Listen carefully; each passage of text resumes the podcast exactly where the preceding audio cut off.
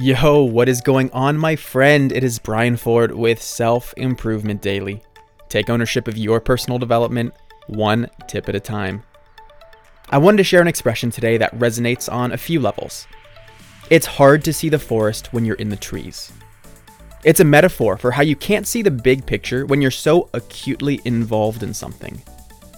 A forest is a vast expanse of life and activity a diverse ecosystem of plants, bugs, animals, sunlight, wind, and dew. It's a disservice to call it a collection of trees, but if you're in there walking through the forest, that might be all you see. This expression gives us presence to the fact that there's more than meets the eye and layers to our own perception.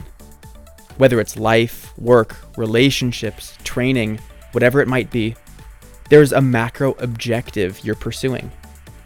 Making progress on that macro goal involves micro tactics. But when our attention becomes narrowly focused, we might think about making big decisions through a narrow lens. Now, this may not be in perfect alignment with the macro, and it's important to recognize that. Another expression that appropriately relates to this is being in the weeds, getting your hands dirty working on the nitty gritty specifics. So let's say you're in the weeds working on a project in a project in a project.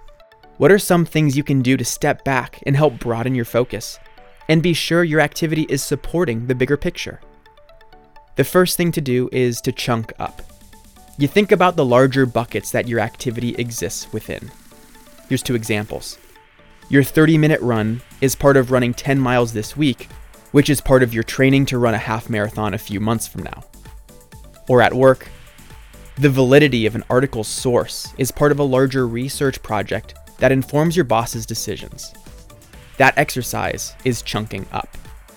The second thing you can do is get someone else's perspective.